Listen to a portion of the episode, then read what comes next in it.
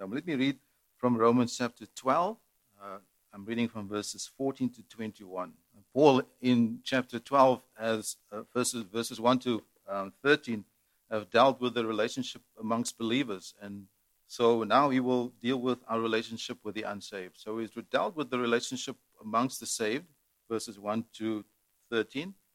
And now he will be dealing with our relationship with those who do not know the Lord. Let me read verses 14 then to 21 of prayer and message. Bless them that persecute you, bless and curse not.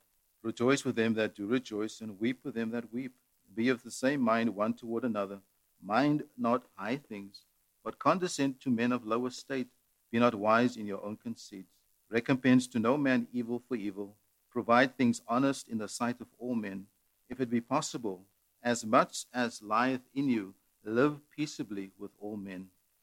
Dearly beloved, avenge not yourselves, but rather give place unto wrath, for it is written, Vengeance is mine, I will repay, saith the Lord. Therefore, if thine enemy hunger, feed him. If he thirst, give him drink. For in so doing, thou shalt heap coals of fire on his head. Be not overcome of evil, but overcome evil with good. Father, we do thank you for your word. Thy word is truth. We now pray that you would sanctify us in the truths of thy word, so as to know you better, so as to appreciate you better, and show us to obey you better. We pray that as we work through the text, that the Holy Spirit would be the teacher that helps us to understand, that illuminates the truths, that communicates, Lord, the message, Father, the truths, the ideas that you have intended, Father, through this text. And so I pray for, Lord, your word to speak to our hearts.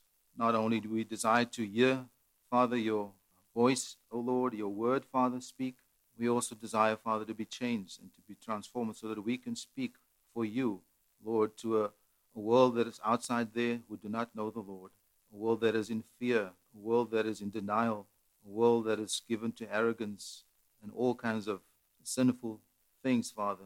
Lord, we are grateful that you saved us as sinners and we are now under grace.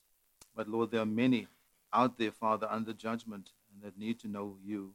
Help us to know and teach us to know how to live, Lord, in a world that do not care about the things of the Lord. A society, a pagan society, who do not love you. Give us the grace we need, Father, to be witnesses, to be a testimony, to bring glory to you, even, and to be a light, Lord, for you, even amongst a pagan society. And so I pray for your blessing upon your word, as I pray in Jesus. So, um, let me just get my outline up there. That's the title of my sermon, Practicing the Gospel. Practicing the Gospel. Now, Adoniram Judson is a, was a professed agnostic, and um, he was saved and called by the Lord to serve the cause of Christ in Burma. Judson and his wife were to pay a terrible price before they could lead their first person to Christ. On one occasion, Judson was lashed and driven across the desert, a mere skeleton, and prayed to die. On a different occasion, he was put in jail and subjected to cruel and barbaric treatment for two years. During this time, his wife gave birth to a child. Soon after the birth of the child, their house burned down while Judson was in jail, leaving the young mother and child without the comfort of a home or even a chair to sit on. The eldest son, meanwhile, developed smallpox. Smallpox was a big deal there, you know, back then. And the stress of all of this drove the young mother, mother to great despair. And as if that was not enough, the authorities soon then announced that Judson was to be executed, and they prepared for the worst. Whilst awaiting execution, Judson was smuggled away unbeknown to his wife. By the time they were reunited, the cost in suffering was immense. Adoniram was scarred, he was maimed and worn down, and his wife was dressed in mere rags and destitute. Yet the couple never lost sight of their goal to preach Christ to a pagan society. Judson's two ambitions was to translate the Bible into the native tongue and to see a church of 100 people established. Both these goals were realized. Judson practiced the gospel. He not only preached the gospel, he practiced the gospel. He lived responsibly in a pagan society amidst great difficulty and immense hostility. And this is exactly what Paul is teaching us in our text living responsibly as followers of the Lord in a pagan society. As I've already mentioned, Paul has already um, dealt with how we should live amongst one another. Now, in verses 14 down to 21, he deals with this issue of our conduct amongst um, an unsaved world. So, the question then this morning is how should we conduct ourselves? How should we live in a pagan society? First of all, in verses 14 to 15, we see that we should live with sympathetic understanding. Sympathetic understanding. Notice that the, Paul says, Bless them that persecute you, and curse not. Rejoice with them that do rejoice, and weep with them that weep. And Paul's plea here is for sympathy and understanding. The Christian believer can easily, you know, we can easily assume airs and graces which can be offensive to our unsaved neighbors. We should be loyal to Christ, yes, and his teachings, but not unnecessarily make enemies with those around us. Why? Because they are the fish that we've been instructed to catch. So, what's the point of making enemies with them? We will never be able to catch them. And here's another thing to consider about fishing, using that analogy of fishing. Much of our fishing takes place from the comfort of our shores, but very little fish come to the shore, if we are honest. For the most part, fish are found in the ocean, meaning we have to leave our shore. We are thankful for these missionaries that are working along the garden route that have left their shores to come fish here. But we have to go where the people are. Yes, we should pass our tracts and have evangelic uh, um, outreaches and uh, campaigns. We should invite the lost to the church. But we are commanded by the Lord to get into our boats, to lower our nets of the lost of lost humanity in our community, in our towns, in our provinces, to the uttermost part of the world. During lockdown, I um, listed all the towns in the Western Cape, and then I uh, researched on Wikipedia the um, population breakdowns. Um, one of the first churches in the Cape was started in, well, the second church or third church was started in Macassar, which got, which has 35,000 people. Now you compare that to Ceres, got 70,000 people and no Bible-believing church. You compare that to um, Langebaan, Saldanha Bay, Vredenburg, over 100,000 people, no Bible-believing church. You compare that to Worcester, 130,000 people, no Bible-believing church. Beaufort West. I mean, you can name up these towns. Um, I suppose the point that I'm trying to make is, you know, um, we we are commanded to go into our communities and our towns and to the uttermost part of the world. Therefore, we must operate with understanding and sympathy. We dare not offend the fish we intend to catch. When it comes to our unsaved neighbors, we must look for that which we must look for that in which we, in them at least, which, which we can commend and work with that and try to win them to Christ. That doesn't mean, mean we agree with their lifestyle or their sin or participate even in that. What I'm trying to say is when, when they invite you to practice a, a, something sinful, then we politely decline. But then we can suggest an alternative activity that they may like. Maybe they like rugby, you know, without whatever. And we can maybe just suggest that. Maybe we can do this together or that together. We should not offend those very ones that we seek to win uh, to the Lord because the Lord has commanded us to reach them. So now, uh, verse 14, then, how do we demonstrate sympathy and understanding? Paul says, uh, Bless them which persecute you. And um, we demonstrate sympathy and, and understanding by disarming opposition. And clearly, this verse, verse 14, reminds us of Matthew chapter 5, verse 45, where Christ says, But I say unto you, love your enemies, bless them that curse you, do good to them that hate you, and pray for them which despitefully use and persecute you. And the word bless there in verse 14 means to speak well of someone. It is similar to the word uh, eulogize. Uh, during the eulogy, we speak well of the deceased, normally, for the most part. we speak well of them. We might think bad of them, but we speak well of them. So we disarm opposition by responding to hatred with love, blessing those with those with deeds of kindness who oppose us, and pray, praying for them who despitefully use us. The Lord Jesus disarmed opposition by praying for his enemies on the cross. He opened the gates of paradise for the thief that cursed him. No wonder the Roman soldier who murdered him concluded this was the Son of God. On the cross, Christ won both Jewish and Gentile enemies. So let us disarm our enemies by loving, blessing, ministering unto them, and praying for the unsaved around us. We also demonstrate sympathy and understanding by seizing opportunities, seizing opportunities. He says in verse 15, Rejoice with them that do rejoice, and weep with them that weep. Now, folks, yes, we are saved, but we are still in this world. We are not of the world, but we're still in this world. We are part of humanity. We share some common experiences with all men. And we should use these experiences to build bridges into the hearts and homes of the unsaved. Jesus performed his first miracle at a wedding, rejoicing with them that do rejoice. And if you um, know your Bibles, if you know the book of John, his last recorded miracle was at a funeral, weeping with them that weep. Funerals and weddings and sickness presents opportunities for the believer to seize for the sake of the gospel. It is, it is good and well, and we should hand out parcels to those who are in need, but we should also be handing out the gospel because there is a greater need. You know, man can die with a full stomach and go to hell forever. So we need to be thinking of that as to how to engage our community. Now, I personally am guilty myself. I've let down several opportunities to go uh, uh, that went through my fingers, and I'm sure I've offended some of my unsaved family and haven't always grasped the opportunities when there's a, a uh, an opportunity to speak, uh, you know, at a birthday party or whatever.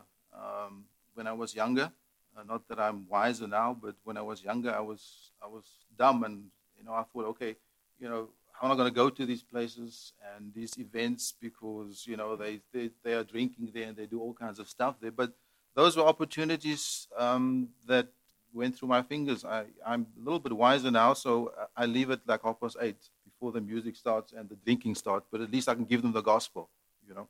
But I've noticed that they no longer invite me.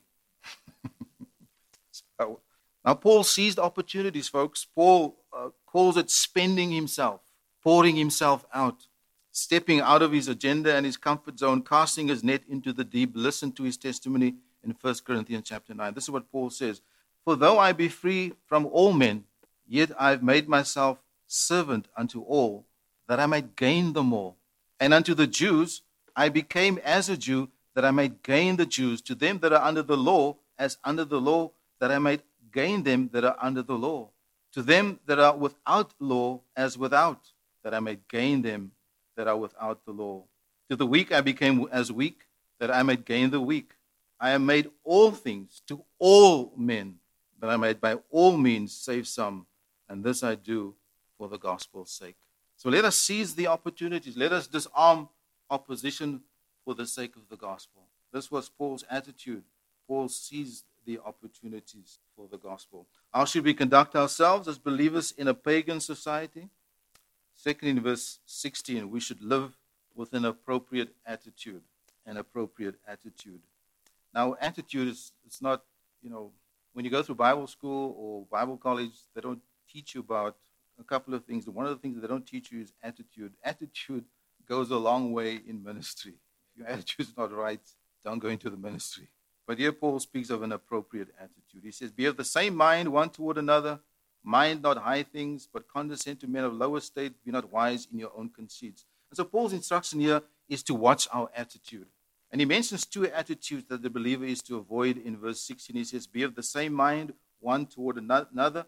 So we should not be partial. We should treat all men well, regardless of their standing in life, their background, their race, or their religion. Now, whether it was the woman at the well, the woman caught in adultery, Nicodemus caught in religion, and Zacchaeus caught in a tree, Christ was courteous, considerate, and compassionate for the unsaved, always. And if we are going to win others and be an influence and light and salt and those things, we must pray for the appropriate attitude. We must mind our manners. We must seek to engage all men. We must avoid being partial. And then Paul says we should not be proud in verse 16. We should not be proud. Mind not high things, but condescend to men of low estate. Be not wise in your own conceits. Now, clearly, pride has no place in the Christian life. The Bible never, ever commends arrogance, it condemns it completely, totally. And Paul here is clearly advocating humility. The word condescend here means to take off together, to be led away with another. Men in the world are given to position, prominence, and recognition. You know, before we before I was saved, these are the things that mattered to me and counted for me. But we are no longer in the world. I am now in Christ. Therefore, my attitude should not be snobbish or conceited. Rather, I must associate with humble tasks and those of lowly position and person. And the Lord Jesus Christ is our ultimate example of rebuke of every form of pride. Listen to some of the verses that I'm, I'll be reading. Pride of birth, for example, pride of, pride of birth and rank. Matthew 13 says, Is this not the carpenter's son? Pride of wealth. Luke says, The Son of Man hath not where to lay his head. Pride of respectability. John says in John chapter 1, Can any good thing come out of Nazareth? Pride of personal appearance. Isaiah says, He hath no form or comeliness. Pride of reputation. Luke says, A friend of publicans and sinners. Pride of superiority. Luke 22 says, I'm among you as he that serveth. Pride of ability. John chapter 5, verse 30 says, I can of mine own self do nothing. Pride of self will. John says in that same chapter, John chapter 5, verse 30, I seek not mine own will, but the will of the Father. So, folks, we are to shun pride. Paul says it clearly there says, Be not wise in your own conceits. We cannot win the world for Christ with the attitudes of the world. We win the world with the mind of Christ, and that is humility of mind. That's Philippians chapter 2, of course. If we are going to be effective in reaching our lost community, we, we must mind our manners, folks. We change our attitude where necessary. We cannot, there, there are some things we cannot change. You know, we cannot change circumstances. Most of circumstances are beyond us. You know, this, this virus is proof of that. We, there's a lot of things we, we don't have control of. One of the things I think that we have learned is that there are things that we that this virus has taught us, you know, we are not in control. There's an unseen enemy. We, we cannot control it. Uh, you know, we cannot change people. I cannot change people. You know, we can maybe try and manipulate people. We cannot change them. We cannot change society. But there's one thing that you and I alone can change. We can change our attitude. You know, you are responsible. I am responsible for my attitude. And I can, at least I can change that by the grace of God. And so we are to be mindful and we are to mind our manners and change our attitude. So it's to win people for Christ, win them for the Lord. I am not an extrovert. Um, I am a shy boy from the from the Cape Flats. You know, I don't easily engage people. Uh, it takes a lot of effort for me to go out on the streets and speak to people and uh, lift myself up. You know, from where I am, um, I can get just lost in my own mind, in my own head, and uh, read and do my own thing. And so, um, but God gives grace. He gives grace when we when I do go, um, when we do venture out, things happen, and it's not. I know it's not because of my personality. That's it's not because of my doing, you know. And God has given grace. He's, he's built a church in the Strand. He's built a church in Pacaltsdorp, and He's building His work in Paarl. And I know, and surely know, um, this is not this is not of us. This is this is Him and Him alone. But God, you know, I, I reckon if God can use a donkey, He can use me. And God is willing to work with us, folks. He's gracious. So let me encourage you in that. And then how should we conduct ourselves as believers in a pagan society? We should live unimpeachable lives. Well, we've learned a new word the last four years with uh, President Trump in the office there, and that's impeachment, isn't it? So let me try and explain to you that word in my, in my own sense this, this just means that we should live exemplary lives um, if we are going to win the lost. And this is Paul's third instruction uh, if we're going to reach the lost around us. Verses 17 to 21, Paul sort of outlines that idea recompense no man evil for evil, he says, provide things honest in the sight of all men. Folks, in short, then, we are not only saved by the gospel, we are not only to preach the gospel, but we ought to live the gospel. We ought to live the gospel. You know, what the stuff that we sing about, grace, love, and truth, and you know, sacrifice. Those are all taken up in the gospel. Um, those principles and truths, and that ought to be our example before an unsaved world. And Paul basically, yeah, in short, then gives four principles that we need to consider when it comes to our example in the pagan society that we are living in. Um, I know this world, you know, in Paul, everyone is uh, I suppose it's true here in George too, and I suppose it's true in our country. I mean, everything, everyone thinks they are Christians because they were just born, uh, they weren't born Muslim with a Muslim name, if you know what I'm saying. and because they went to a church and they, you know, did a couple of rituals, and that's it, you know.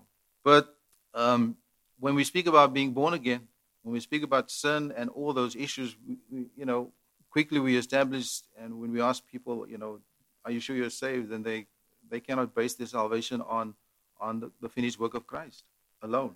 And um, so, you know, we as believers, we, we need to be showing and living in, the, in, a, in a sense that um, exemplify the gospel in, in, in ways that they can clearly see that demonstrated in our lives, not, not merely, you know, by the fact that we do the same sort of Christian things that, that they do, uh, if you know what I'm saying, but in a practical sense. So practicing the gospel. Um, but when you live for the Lord, um, you know, when you um, live for the Lord and stand on His word, you will offend others. Not because we do this on purpose. We, you know, we, we will make enemies. But when our enemies seek to do us harm, um, we should turn the other cheek. Christ taught us that. And we should reward evil with good. And the Old Testament example is Joseph. What a what an excellent example. Uh, if you study his life, you know his life comes the closest to the Lord Jesus Christ, uh, a picture at least of Christ.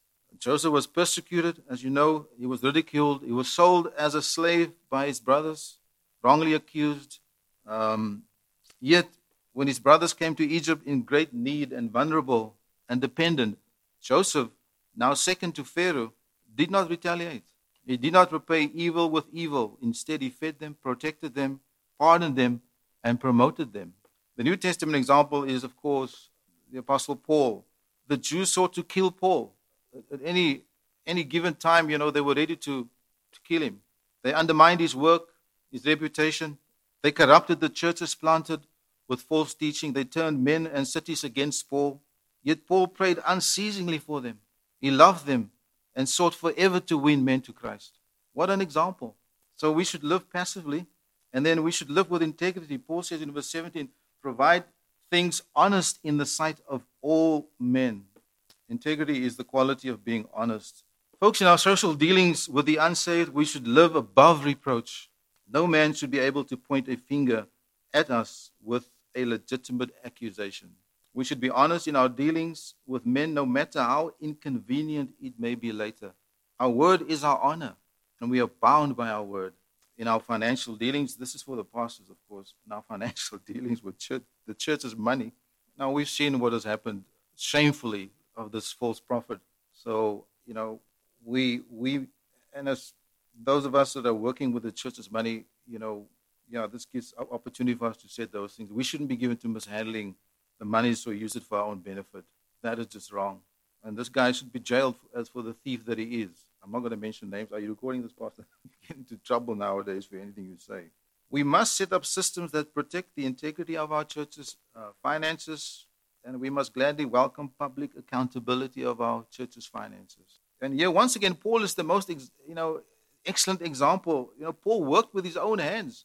I'm not suggesting that we should, Pastor Brian. Become accustomed not to work with our hands. but Paul supported members of his own missionary team. Just think about that. You know, he didn't have a big account and massive churches, you know, that sent him money. Paul took no wages from the churches he planted. No wages he took from the churches he planted. And I, I you know, I have adopted that myself. We planted a church in the Strand and in Pacaltsdorp, now in Paarl, you know, and I said to him, we don't want any money from the church. We're not interested because within our community, that's the thing. You know, you, you, anyone can become a pastor. You know, you can kick a pastor. You know, you get a pastor behind every bush, and they're all in it to make money. So I have six or seven people that are, you know, you know, deal with the money thing, but I don't deal with it. So, first, so as far as accountability is concerned, so if one of them are dishonest, at least we can pick it up quickly. But we must set up those systems. Um, Paul made sure that there were rules that governed the collection in churches. He planted, he was above reproach when it came to finances. He was not given to corruption. He lived honestly and he lived with integrity. And he dealt with men in the same fashion and same means. So we should live with integrity. Those of us who have businesses, those of us business dealings, those who have of us who have positions in our companies, we should be uh, we should live uh, be above reproach as far as that is concerned. And then Paul says in verse 18, we should live peaceably, peaceably. Now, as I said earlier on, folks, the gospel will be resisted, sometimes with great violence. You know, we, we, are, we can be thankful that at least people here, you know, they respond uh, sometimes to the gospel, but that just saying no, but just rejecting us. But in other parts of the world, you, you know, things are different. If you uh, go onto the streets, you know, um, one of the countries that, that has seen a spike in um, persecution is India, for example. I mean, it's going crazy there for Christians in the north of India, especially. Um, they are very hostile. You know, if you're baptized in your court, I mean, those those guys, um, the Hindu religion, they're quite harsh, and they kill and burn and maim Christians. You know, uh, we've seen that in Africa as well. Now, let me remind you of once again of Paul. Paul had to contend with a sorcerer, persecution in Antioch. A mob stoned him at Lystra. Let's not forget about that. He was opposed by legalists in the Syrian church. In Philippi, he was scourged and jailed. At Thessalonica, he was forced out of the city. At Athens, he was mocked. In Ephesus, there was a riot because of Paul. In Jerusalem, they were constantly planning to murder him. In spite of being a law abiding Roman citizen and teaching churches everywhere to submit to their rulers. I'm not sure if that's the kind of pastor we want, but um, in hindsight, we would gladly welcome Paul as our pastor, isn't it? But, folks, it's not always possible for the Christian to live in peace with all men. But we must never be the instigator of disturbing the peace or take the initiative in disturbing the peace. We are peacemakers. We preach the gospel of peace. We live peaceably. And if possible, with all men, so as to win all men to Christ. And I think this is what Paul is trying to say here is to live peaceably. And then we should live with leniency in verse 19. In verse 19, Paul says, Dearly beloved, Avenge not yourselves, but rather give place unto wrath, for it is written, Vengeance is mine, I will repay, saith the Lord. We cannot win the lost when we exercise revenge. The Christian is not to seek revenge. Why?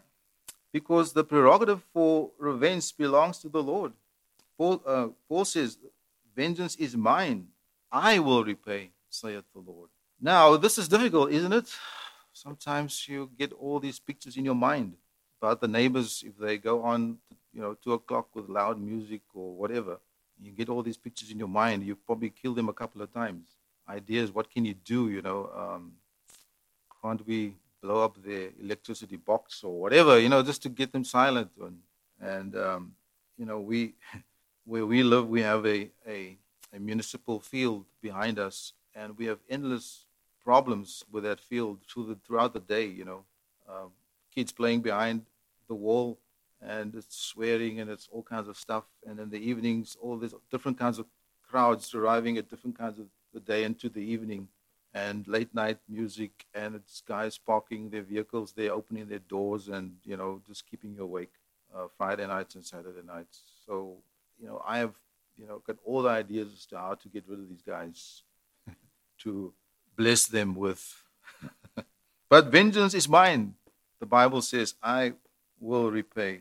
And here's the thing about God when He avenges a wrong, He does it perfectly and justly, never in a spirit of retaliation. And I lie awake at night and I listen to these things, and I need to remind myself that God loves those people too. He loves them dearly, and He seeks to save them too. Whether they wear red overalls or with nice suits and steal our money, God loves them and wants them saved. We are not to seek revenge because of the principle of vengeance that was demonstrated by the Lord. The cross, folks, represents the highest manifestation of the hate of hate toward God. But here's the other side of the coin. The cross also represents the highest manifestation of the love of God for sinners. And as John Phillips writes, he says, The spear that pierced the Savior's side drew forth the blood that saves. So let's live unimpeachable lives, lives above reproach, exemplary lives, lives that seek to draw all men to Christ, friend and foe. Therefore, we need to pray constantly, ask for grace in our lives, for our spirit and our attitude. The responsible believer lives the gospel. So, uh, application then. A couple of things here. Know your audience. Our audience is the world, isn't it? That's the world. Um, and our desire is and should be to win them with understanding and sympathy. They are lost, folks, and, and they are governed by their flesh and worldliness, and so that's all they know, and that's all they'll be doing, and all they will be practicing all their lives. Arrogant, um, and given to hostility. Such were some of us. Such were some of us. So we need to know and understand our audience. We need to watch our manners, and then we need to watch our conduct and try to win them uh, with our example. So, some questions to consider Are we living the gospel? Is there any attitudes of pride or partiality that needs to change? And that can, that can be changed today. And uh, thirdly, are we seizing the opportunities that the Lord presents for the gospel? How to live in a pagan society. So, Brian?